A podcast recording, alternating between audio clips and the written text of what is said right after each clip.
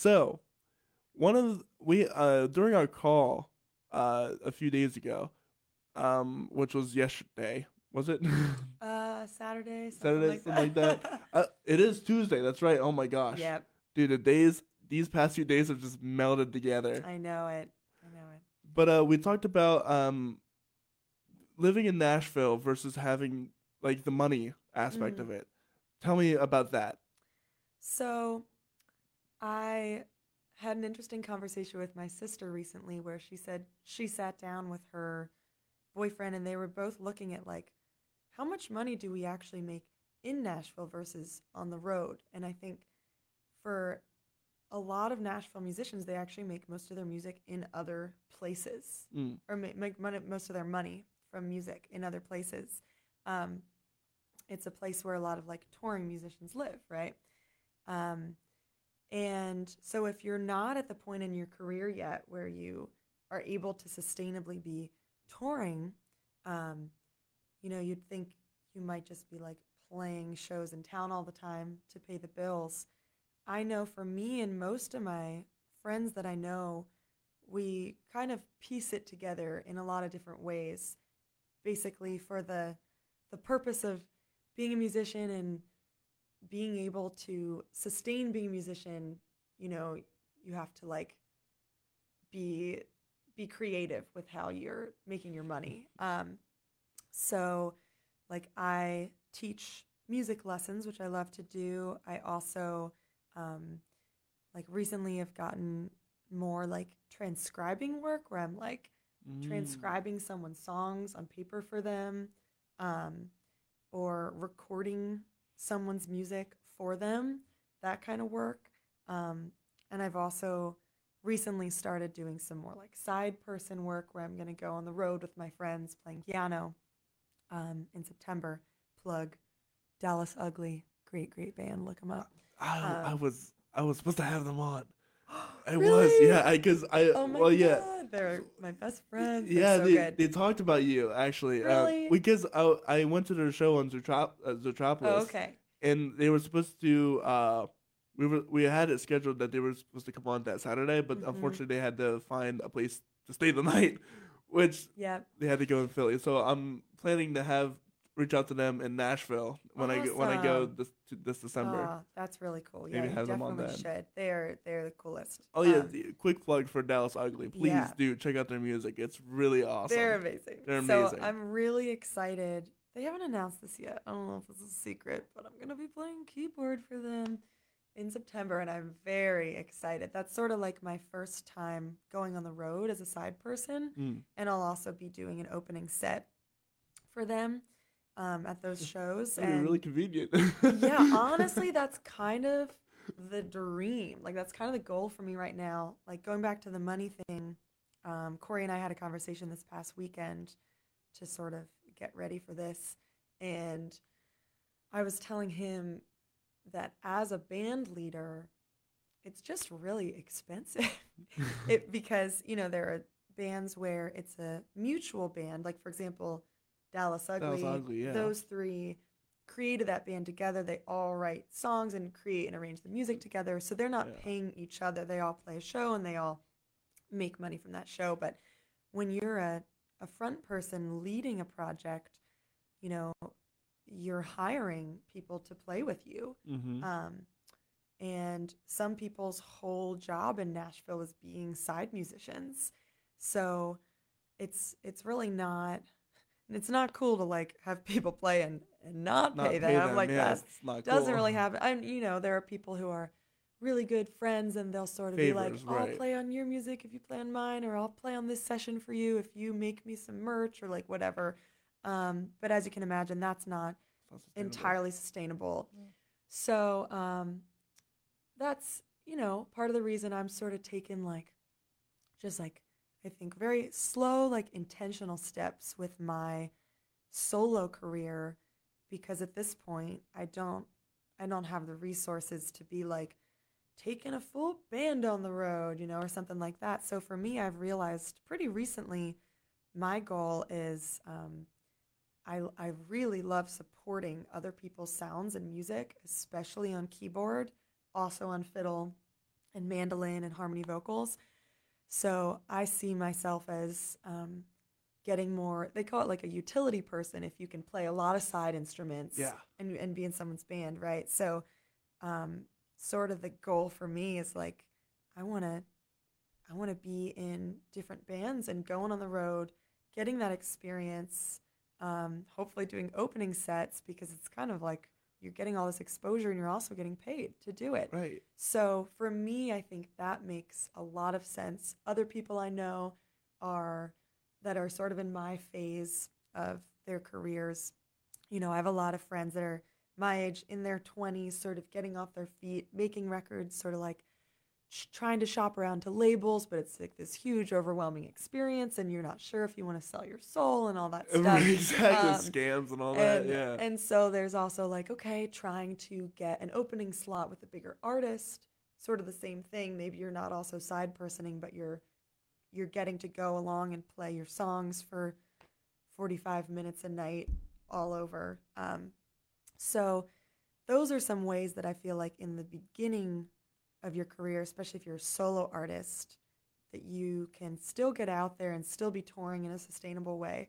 So that's sort of where I'm putting my focus right now. Um, I love coming home to play shows because Lancaster is such an incredibly supportive community for the arts, and the venues really treat the musicians well. They give guarantees, so I can actually afford to come home, pay my band really well, and still make money, right? But and then go back home. and then go back home. Shout out to Allegiant Airlines, very cheap flights from Harrisburg to Nashville. Um, but that's not the case. You know, I I don't know of any places in Nashville right now that I can get paid enough to hire my full band to play with me. So I do have two shows coming up in Nashville in case anyone's randomly going to be there. Um, in I, do have a following in Nashville. Actually. All right, all right. So August 12th, I will be at Rudy's Jazz Club, and that's my first full band show in Nashville. I've had to sort of, you know, play my cards a little carefully and be like, okay, am, am am I in a position to have money saved up to pay my band well to do this? Um, so I'm gonna play Rudy's that night, and then Saturday the 13th um, at Dee's Lounge, and super excited for that. Um, and another aspect of me playing with a band is I'm sort of in this transition period where I love my Pennsylvania people. I've been playing with Micah Graves from Philly on the piano for years now. We met at Temple. Um, Amazing pianist. by the way. amazing, Amazing pianist. Look him up. He put out like three albums last year. He's very What? prolific. He's amazing um, and a really amazing, sweet person. And we became friends when, as I was studying Spanish, I decided to ask the community jazz band at Temple if they needed a singer. And they were like, We've never had one, but sure. So that was one way that I got involved in music while I was there. But I was really lucky to meet Micah there. He's been coming to Lancaster now for four years now to play shows with me. And then I met um, Jackson Trout through my friend Tuck Ryan, who's local. Um, Jackson went to Lancaster Mennonite, and Mm. now he goes to school in New York City, but he'll come back for gigs. And I sort of have this, you know, this like loyal band that I love so much. And we play so well together. But Micah is about to go to grad school in the Netherlands. Oh wow! Um, yes. It's like his his dream. He went there, studied abroad for a semester, and loved it so much. And he's, you know, he is just like bound for amazing things, and I'm so excited for him. But I've known for a while, like, okay, I have to, gotta get a band together in Nashville, you know. But I've been recording over the past year and sort of settling in, and it's still kind of been the pandemic, so I haven't felt rushed to do that. So I've been focusing more in Nashville on my side person thing and trying to play with other people. And now that my album's about to come out pretty soon, um, I'm ready to be playing out again. And I had a really fun gig there in June um, that I had some people sit in on, but it wasn't like a full set of my Mhm. music with a band. So I'm very excited for August. But as I said, going back to your money question, like it is very expensive to be a front person with a full band, and so um, I'm sort of taking that part of my journey step by step and just trusting that the little stepping stones will appear in front of me and you know i don't need to be doing shows all the time with a full band but you know hopefully there comes a time when i can take a full band on the road and and have that be sustainable. Yeah, it's we've we've talked uh, previously on- different podcasts about how in the South, especially, that there's a lot of tipping that goes around. Like Mm, they people pass a bucket, and we were- Yes. we were con- we were confused as to why that is. But now that you're saying this, it makes a lot more sense of why they, there's a need to do tipping uh-huh instead of just because up here, there's there's like a tip jar, but no one goes around with their hat and says, "Hey." yeah that's and very true That doesn't happen around here. people Very just- true. play their set. Maybe people buy them a few drinks and then they leave. yeah might be why Might be why. Might be why. And hey, you know, I I don't I still haven't um dove, dived, dove in completely into this into the the venue scene in Nashville. I'm sure there are a few great ones who Oh, yeah. who pay well and obviously there's a big like ticketing culture and it's like, well, if you can draw a crowd and sell the ticket sales, then you'll you'll make a lot of money. But that is of course difficult as an artist starting out that doesn't yet have a big following in a place, Mhm. especially in a place like Nashville, there's there's just so much competition. Oversaturation. It's yeah. oversaturated. So um, exactly, it's like You know, sometimes doesn't feel necessary to even play there. yeah, it's almost like you have to make it big elsewhere to be able to come in elsewhere. yeah, yeah. But the reason I love being there is my community that's Mm. there, and um, I just feel really supported by all the other musician friends that I have there, and you know, it seems like the right place to be for that reason. Um, you know, my music isn't necessarily very Nashville at, by any means, but the music that I like to play with my friends for fun is. Is There's a lot of pickers there, and we'll get together and we'll have parties and we'll just play music and sing songs, and that's what we do. And, um, you know, I I think I'll probably live somewhere else at some point. We'll see where where I go next. But let's talk more about the friends. You you said you had a lot of female friends down there. yes, how important that was. Oh my gosh. I have just this amazing, I feel very lucky to be surrounded by some amazing ladies who are also pursuing music. And I really want to try to like rattle them all off. I don't want to miss anyone, but there's like some of my older friends that I really knew before Nashville from the music camp, Liv Green, who I've played in her band on fiddle and mandolin before. She writes amazing music. Jobi Riccio, who is like the next up and coming country singer. She is she's so good. She she has a new album that's gonna come out soon. Um, there's Libby Weitnauer in Dallas Dallas Ugly. Ugly, yeah. And she also has music that she's released on her own that's really incredible. And she's also a side person. And um, there's Christine Wilhoit, who plays banjo and has a band back in California. And she's starting to like side person on electric guitar. And we're all just like exploring these ways that we can um, support each other and become better musicians. And um, Elise Levy, who's like the next like Joni Mitchell, like really gotta look up all these people. They're so incredible and um, they're also down to earth. You know, I was scared that I was gonna move to Nashville and feel like it was this really competitive place, but it is it's such a like familial community. People just really take care of each other. It's not like a race or a competition. Everyone just wants to like be there for each other and lift each other's music up. Um, there's Sadie Gustafson Zook, who is um, a really incredible songwriter who also has some jazzy stuff going on. Like her voice is crazy. She's so good. Um, oh, I feel so bad. I'm gonna be missing people. There's there's a lot of amazing pals down there, and I just yeah, it, it's especially cool to have a, a community of women that for me that we all are doing the same thing. We're all like trying to be musicians Mhm. and to have that sort of camaraderie feels really special. And I, you know, there was some of that in Boston, but it was more like people are in school here. But to be somewhere now where we're all adults, And actually trying to do it. yeah. Oh my gosh, I can't believe I forgot Sami Braman, like my one of my all-time favorite fiddle players. She's in this band, The Onlies, this old-time band. Um, they're just the grooviest band you'll ever hear. Um, she's like so passionate about the fiddle and so amazing.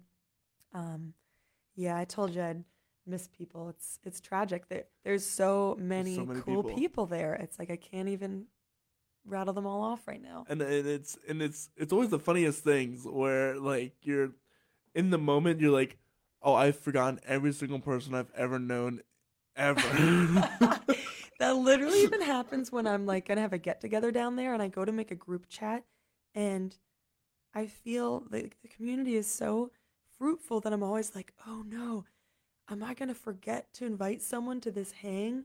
Because and it's always growing too. There's always right people always who move people. in and you're like, you're amazing. Please come hang out with us, play music with us, come to these jams. Um, and it's always growing.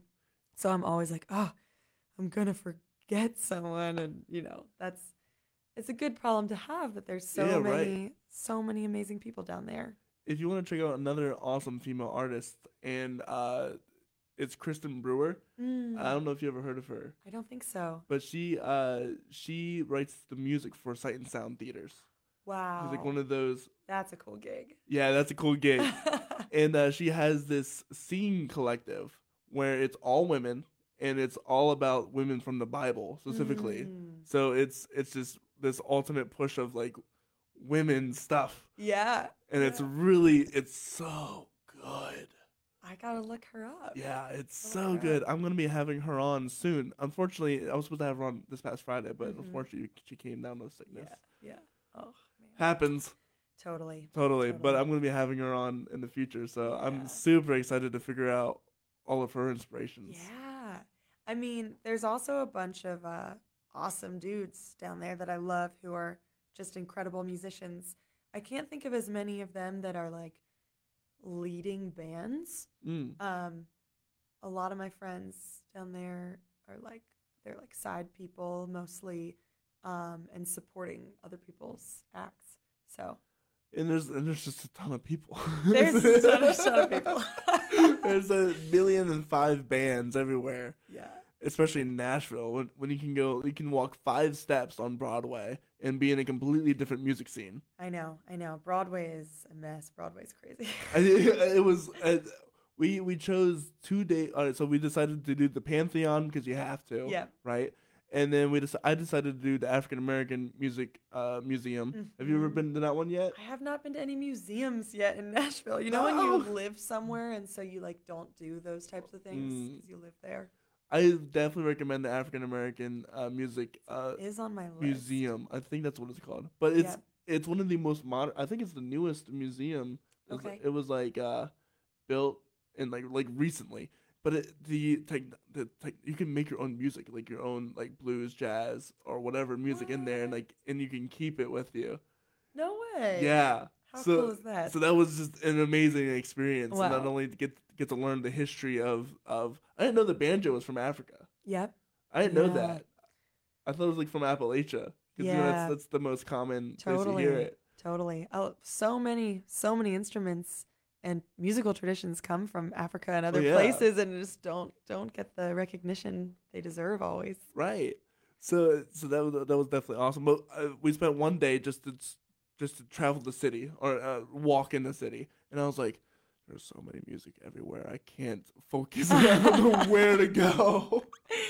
It's It it's a very lot. overwhel- uh, It's very a lot. I gotta say, I don't go downtown that much. Mm. Like, Yeah, next time I'm gonna be sure to reach out to all these people that I'm meeting and be like, "Where where should I go? oh yeah, Where's the best place to to eat?"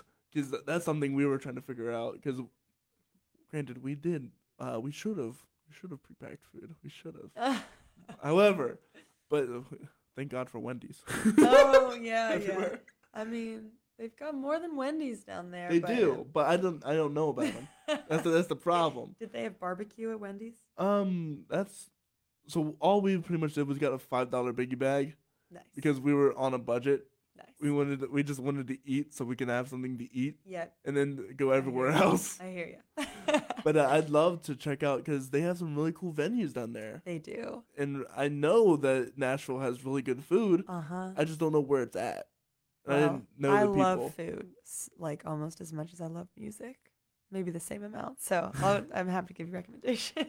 Awesome. So we also uh, talked about um, the posting and advertising and, and all, all of that music stuff that artists have to do. Mm, Talk to me about the process for you because you're just starting to get into that.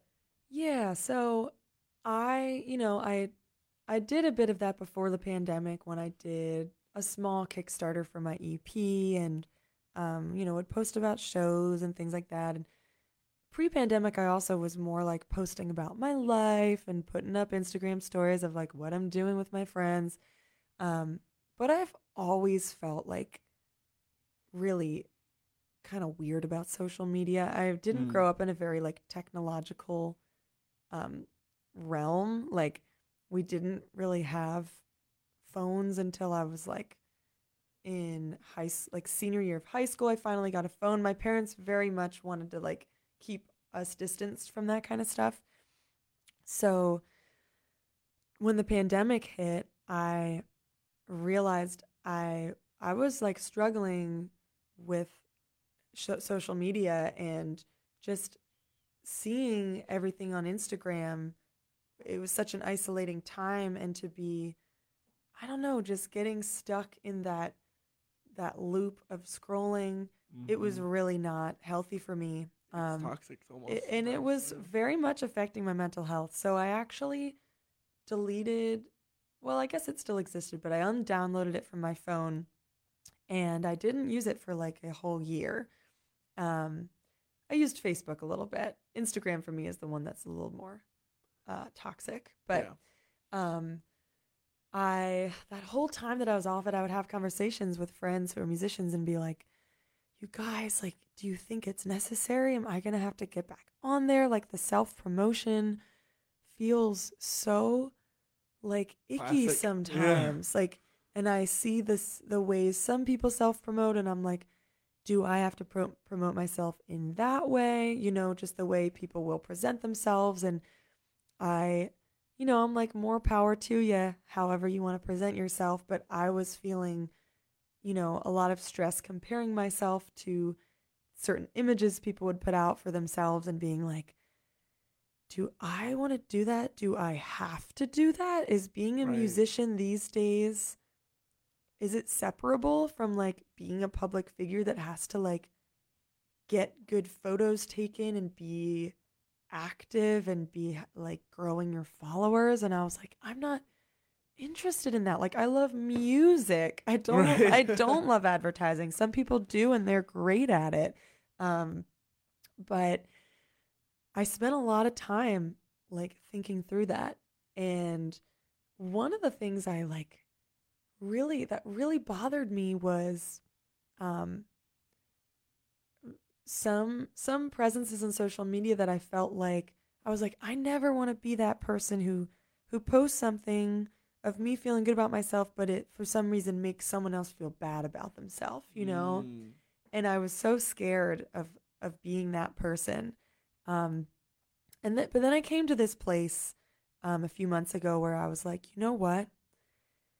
Me holding myself back because I want to try to protect other people from what they're gonna think of me is not productive, Mm. and I need to just be the most authentic version of myself that I can.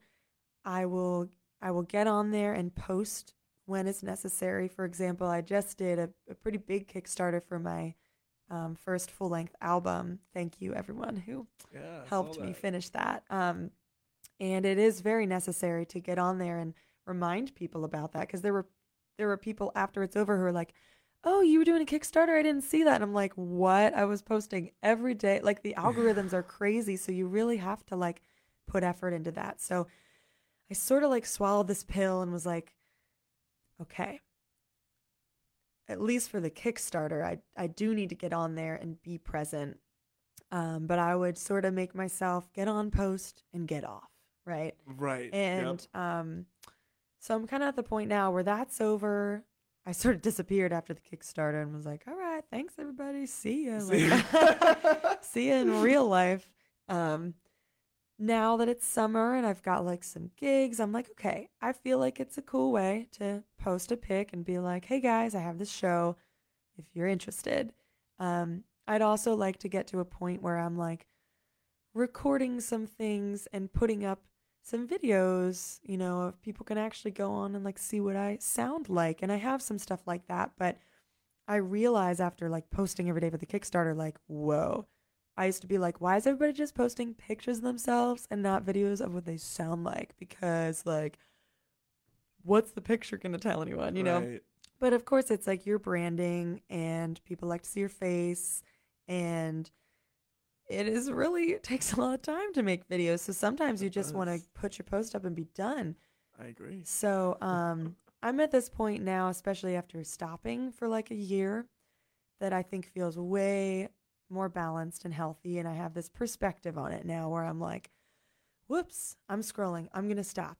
I'm closing this down. All I needed to do is post, and I'm not gonna go on and look and see who liked it and who's and like, I'll set myself a time and be on my to do list. Like tomorrow, go on, respond to the people who commented, right? Respond to Mm. your DMs, but don't be on there checking it constantly. So, for me, structuring my time around it has been really helpful and just making boundaries for myself. Yes. And just knowing that, you know, if I put out my authentic self and in a way that feels real to me, then I don't think I'm going to be hurting anyone in that way. And you've probably heard those quotes that are like, dimming your light isn't going to help the world. Like, Right. if we shine our lights, that's going to help everyone to shine brighter and Yeah. have more light. So I've been really working on that and building confidence around that to be like, okay, like I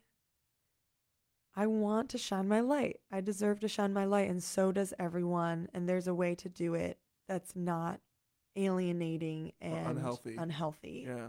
That's something I've been uh, trying to work out as well with the podcast. Like, how do you do it? Because I will oftentimes start with my ADHD brain. I want to know what everyone else is up to. Yeah. And the numbers, oh my gosh, the numbers. Can you get lost in the numbers? And it's it's funny every every time I go to my Facebook page, um, just like to manage something, I'll look at the numbers and be like, oh, it's down this percentage. What am I doing? Yeah. But it's, it's, it's kind of funny because I, I I'm I'm doing pretty well. Totally. Still. totally. Oh, I don't even pay attention to those anymore. At least right now. I'm like I'm like, "Oh, I lost a few followers like whatever." Whatever. right. Yeah. Honestly, it's I I don't care because it's not about in the end. It's not about the numbers. It really isn't. Absolutely. But it but it it will it's it will suck you in and it, it is tough too when there's like, you know, a festival that will be like, "Well, what's they'll look at your following, right?" And so, right. um as a musician like sometimes it does feel like you need to have an online presence Yeah. and so i'm at this point where i'm like okay i think now that i have an album coming out and i'm playing shows again i'd like to be posting like maybe a few times a month just to keep my profile current Mhm. and for me i think that's plenty right. and I'm not that kind of person who's going to go on and give you like inspiring reels every day. Like, I do not have it in me and I never will. So it's just who I am, you know? yeah, that's that's something I'm trying to figure out like how how to because you're right the following is a very much real thing. I I haven't had it yet but I know one day I'm gonna reach out to somebody and be like oh you only have 300 300 likes on like Facebook or whatever. What, what's the Yeah. point? And I'm like, well it's not the point. It's not the point. it's not the point. It's not uh would I love to grow? Yes I would love to. That'd be Yeah. awesome but the point is to coalesce experience for those people who are trying to do more. Yep. And and people just love hearing other people's stories. You know what I mean? It's totally. it's more about the community aspect than the oh you only have this much fun. I'm only, I'm gonna get this much exposure. It's not the point. Not the point. not the point. Absolutely. Absolutely. So tell me, uh, what is it like? In these, I'm gonna we're kind of rounding out our time here, but I'm curious about your album.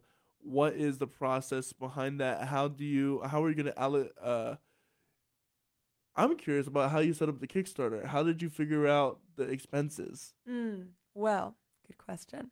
So, I've done a Kickstarter before, so I know the general budget, but a lot of these things I like have these people ready to hire and they give me their The rate. their rate and I'm like, okay, to mix an album, I mean, $3,000 is on the very low end. Like in Nashville, Oh, a yeah, lot of so, yeah. people are mixing 500 to 800 dollars a song it's really crazy so i'm you know i haven't even decided who's going to be mixing it but i gave myself the lower end of that budget right? right, um in the mastering process i know who mastered my ep i know it how much it costed to do six songs so i doubled that for 12 right 12. um, for PR and radio. I've do- I've done a lot of like asking friends like who did you work with? How much was it? And there's some PR firms that it's like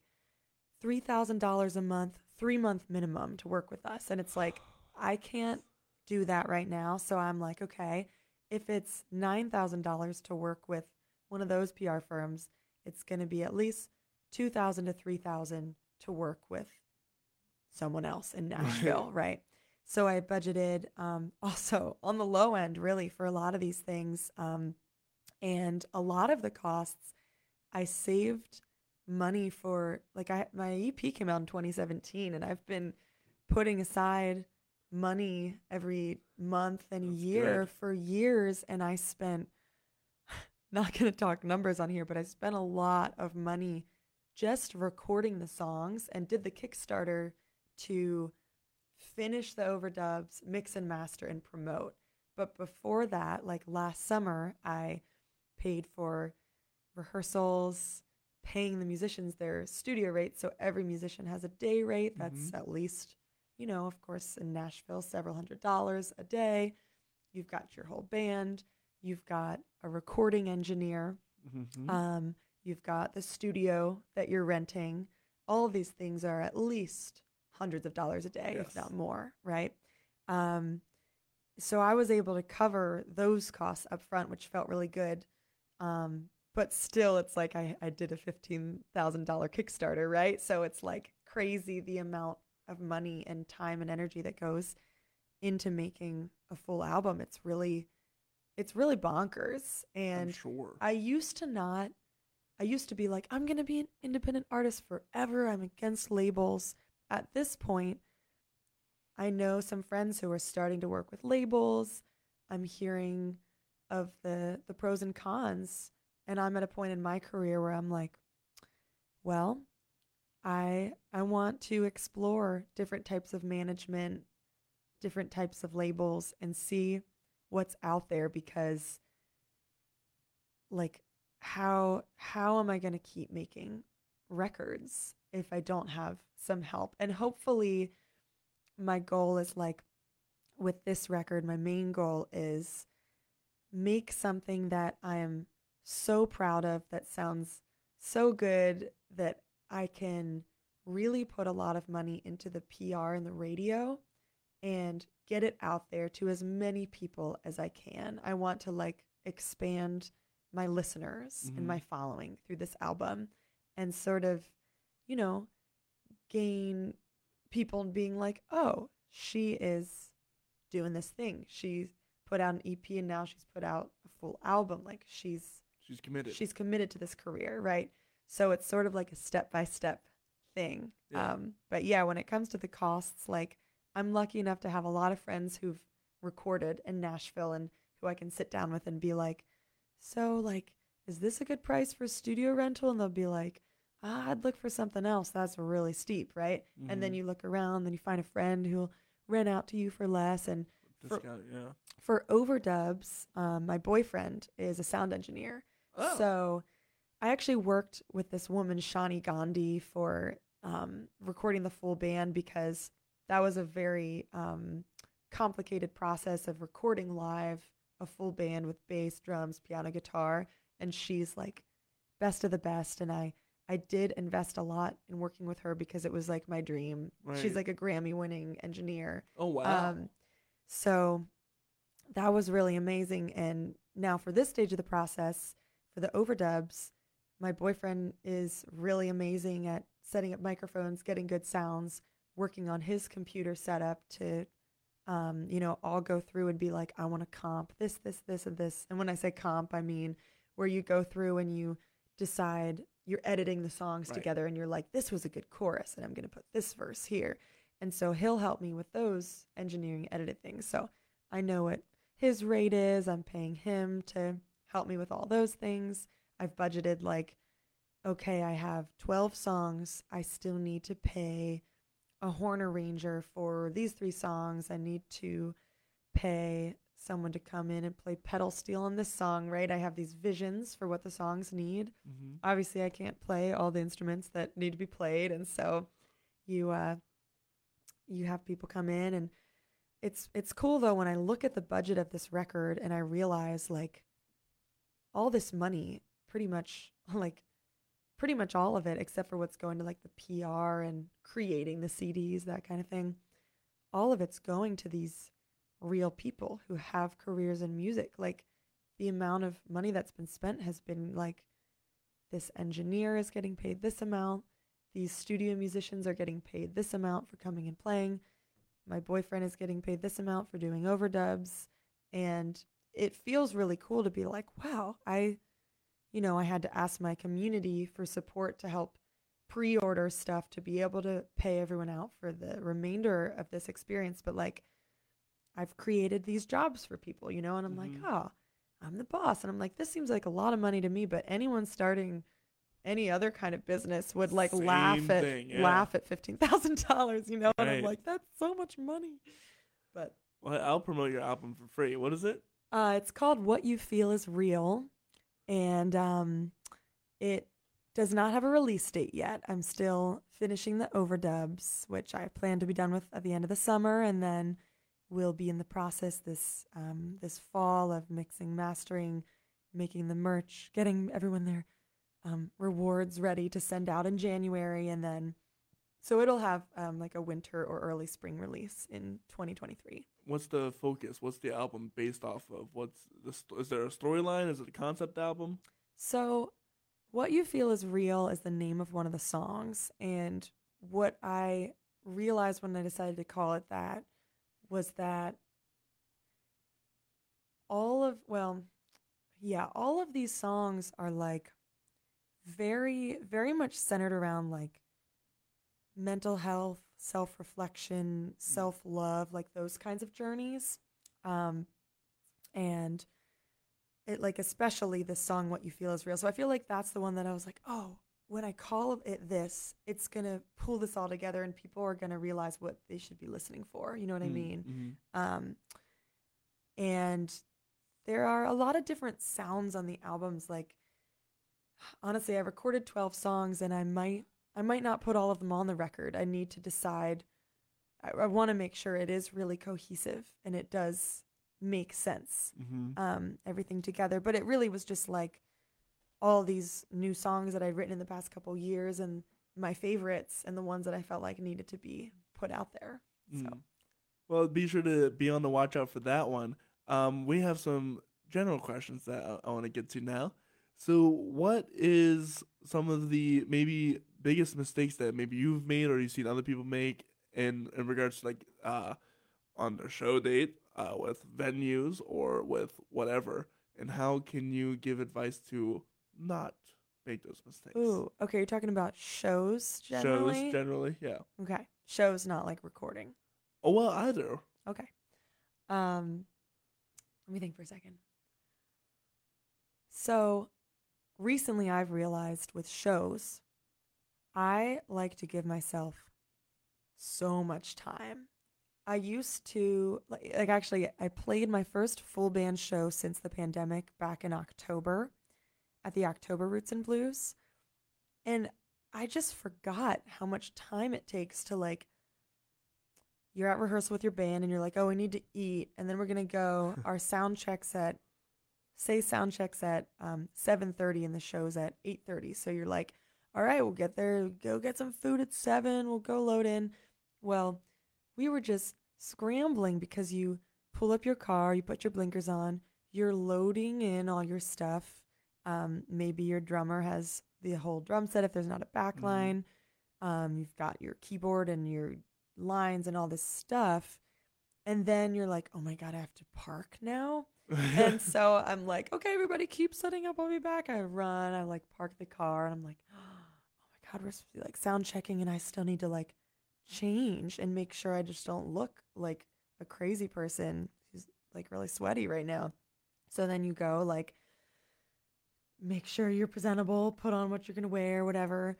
Um and yeah, like not having enough time before a show is the worst. It is. So, just in general in life, I've been trying to give myself more time for everything and trying to have like more rituals around things like being like, okay, like this is the first time I actually ha- gave myself like a little gig bag that I packed in my backpack so that on Friday when we came for our show at Southern Market, we like flew into Harrisburg, drove to my parents' house, loaded the car for all the gear, and it's only like 5 p.m. at this point, and our show's at 8. But I'm like, all right, we're going into town right now. We need we need to get this stuff set up. Um, and I had my little gig bag, and it had like my change of clothes, my little rose water that I like to spritz on my face, my curling iron because I've been enjoying like sort of like doing this certain like ponytail when I play and curling my hair. And I realized that night I was like, this is cool. I feel like I have a ritual down now when I perform that's sort of like I transform from my myself in the real world to myself as a performer and it and it feels good and intentional to like have that little metamorphosis happen before a show and it Yeah. feels good to have time for that and time for me to actually warm up my voice which i used to not do and um, is really important for me because i've had a lot of vocal issues and um, you know have time to like set up sound check and then take a breather like it's horrible to be like sound check Go, and being go, like go, we go, gotta go." okay Yep. and then the crowd can't even tell that like oh, were they just sound checking or had they already started? You know what I mean? so, yes, give yourself time. And like I love having a little ritual that that makes me feel like I am transforming into this like this performer for the mm-hmm. night and so that I can help to like give this experience to people. That's something that I've always been uh, a stickler for myself on. I always give myself at least 30 minutes or an hour of extra time because it is so valuable and it can be lost by the stupidest and silliest of things. Like parking. Like, parking. Like you think this is a joke, but it's not. It's not. It's so important. It's so important to give yourself that extra time and it allows you have to have that free time to be like okay i'm gonna go out and there's people there and i gotta turn it on Yep, yep. Because yeah, I feel like I've I've been also sort of like reflecting a lot on what's my intention as a performer and like why do I want to get up in front of people and play music? Mm. And I feel like a big part of it for me is like I want to create an energy and a space for people that sort of takes them to another place. And like if I'm distracted and was late and didn't get to like transform into my performer self, like it's gonna show, you know, Yeah. it's it's gonna take away from the audience's experience. Yeah definitely getting in your uh, right mindset Yeah. helps what is um besides that what is one thing that you wish that you know now that you wish you had known when you first started Just music in general. just music in general uh recording uh bit the business side anything Mm. Okay, let me think carefully here.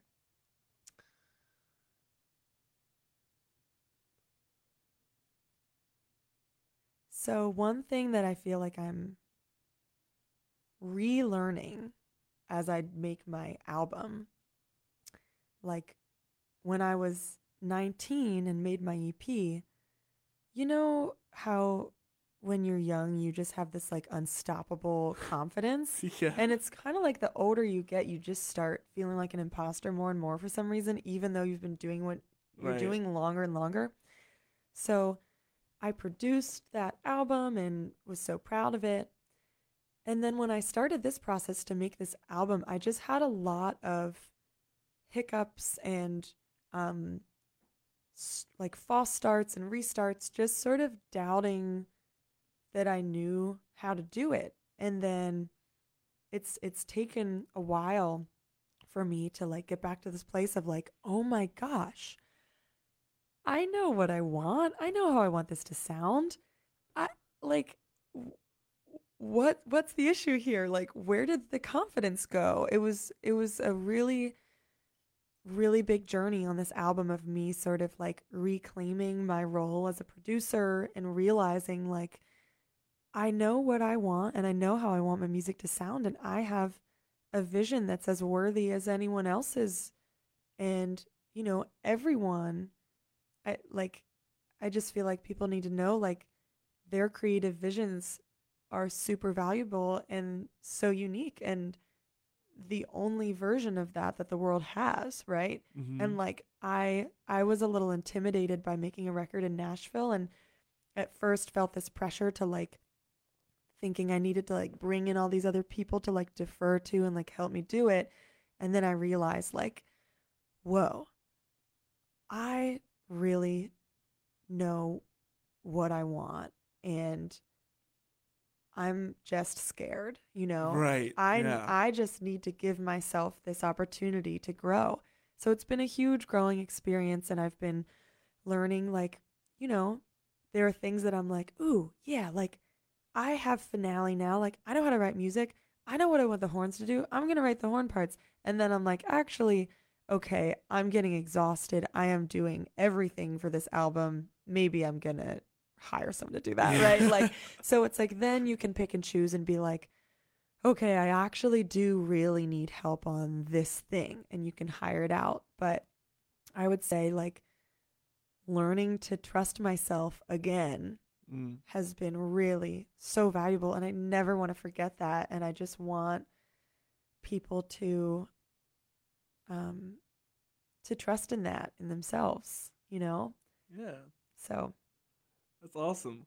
Uh, two more questions. What is one thing you didn't expect going into the music industry? Hmm. One thing I didn't expect. Well, I feel like I'm I'm sort of surprising myself that I want to be a side person. Like um and it's cool to see like how many of my friends in Nashville, like their whole careers are being side people and supporting other people's music. Um, I guess I maybe didn't expect my career in music to be so like um have so many pieces and moving parts, but also like I said earlier, I've always loved so many things. So I feel like it's perfect for me to be like, oh, I'm going to teach a little.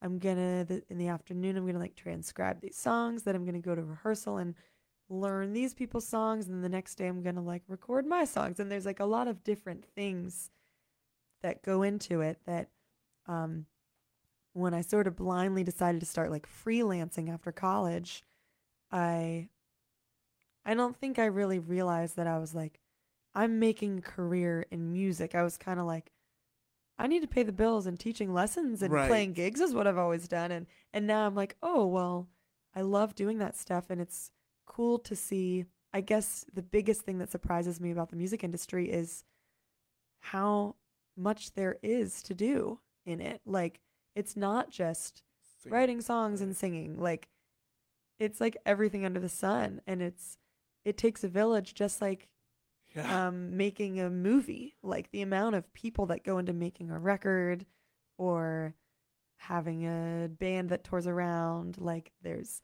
the management and the business and the advertisement and the it's just crazy how much goes into it. Yeah, it's the, the phrase uh, "it takes a village to raise a ch- child." it takes a village to make a music record. Absolutely. Sure. Uh, so last question: What is one of your uh, one of the funniest or maybe worst things that ever happened on a show? oh. Huh. Wow. Maybe I've like blocked some things out of my memory because I don't have anything that's like coming up right away. Um Any any of your stands just fall apart and your and your piano just drips or I mean, all the all the time, I'm like accidentally like, like hitting my guitar on things or like hitting myself with the microphone, stuff like that. Um, I do those things a lot. I try to keep a very like casual relationship with the audience where I'm like, they know I'm a human. Like I'm not trying to be something I'm not up here. you know, I feel like I've had a lot of those silly moments. Um, anything like crazy knock on wood i don't i don't think yet um huh that's a good question i wish i had a better answer no, I mean, uh, I mean, it's fine. I I've known people who have uh, literally slipped and gone. that's amazing i mean i forget lyrics sometimes like on what do you do when you forget lyrics? well on friday night at southern market i had this three hour gig and that's a long time to be singing It's a long time. um Straight, right? Because there's no breaks. We took a little break in the middle, but um I put a bunch of songs on the set that I hadn't sung for like a long time and I didn't have time to practice them. And I just went up there thinking that I was just going to magically remember all these words. And there were like several songs that I would get to a part and just be like, "Oh, forget the words here. It's been a while." Like and then people would like clap and then I remember them and um you know, I think I think that's that's fine. I mean, if I was playing some like really special like big amphitheater show or something, I would feel really embarrassed if I forgot the words, but I'd probably handle it the same way, you know, just be casual Solo over it. solo over it. Yeah, I'm bad at hiding it though. I I'm I think too honest. I'm just like, hey everybody, just so you know, I just forgot the words, and I'm like, I didn't have to say that. You know? you have to let everyone know because that's the thing in music. You don't. You sh- uh, people won't know you make a mistake totally, unless you acknowledge it. totally. Sometimes I will just like motion to Micah and be like, take another solo, and then I'm like trying to remember, and I'm like, I have one verse to remember. Like he's gonna play over one verse, and I'm just like, still not there. Sing another chorus. and then we'll just jam it on out to the Yeah. end. You know, some I'm sure people don't always don't always know, but No, I'm well because I mean in the moment people are just jamming to the music and most of them are probably a little bit inebriated. yep, some, So- sometimes. And um, yeah, lyrics are hard for me to remember. Sometimes Yeah. I will like bring up some extra sheets and put them on the ground. Sometimes to like peer at. Luckily, I have very good vision, so I can like see tiny writing on the ground. And Let's see. Key superpowers. Yeah. Vision. well, with all that said, this has been Nina de Vitry. You can find her on Facebook, Nina de Vitry Music. You can find her on Instagram at nina.dv. Oh, that I just realized it stands for de Vitry. Yeah, you know, when I was in like 11th grade and I made an Instagram, I was all like, I'm not going to put my real name on here because I don't want the internet to like track me. I mean, now you see where we are. Uh, we're be- all yeah, being right, tracked all yes. the time. I'm just cracking up that I thought that like You could putting my it. name at DV would be like incognito. so that's why it's that. But and you can find her on Spotify. Make sure to watch out for that album drop uh, sometime coming maybe this year, next year, 2023. 2023. With all of that said, I hope you have a wonderful day. Please do check out uh, my stuff. Uh, you can find follow me on the story Cory Rosen. That's C O R Y no E R O S E N at Facebook on all streaming platforms. You can find me there. You can find uh I think I have some stuff on Spotify if you want to like Cory Rosen. Check that out. I I'd love think so. Um, what? Because well, I, doing the solo artist thing too. I'm don't know what I'm doing, Mhm. right? So having to create copyright, getting like the ASCAP or or whatever it is, Yeah. um, putting myself as a publisher. It's like, oh, this is stuff that's beyond my comprehension. Right, right. And then it turns out it's like it's actually beyond everyone's comprehension. Everyone's Like, just nobody like knows what doing their best, like walking in the dark.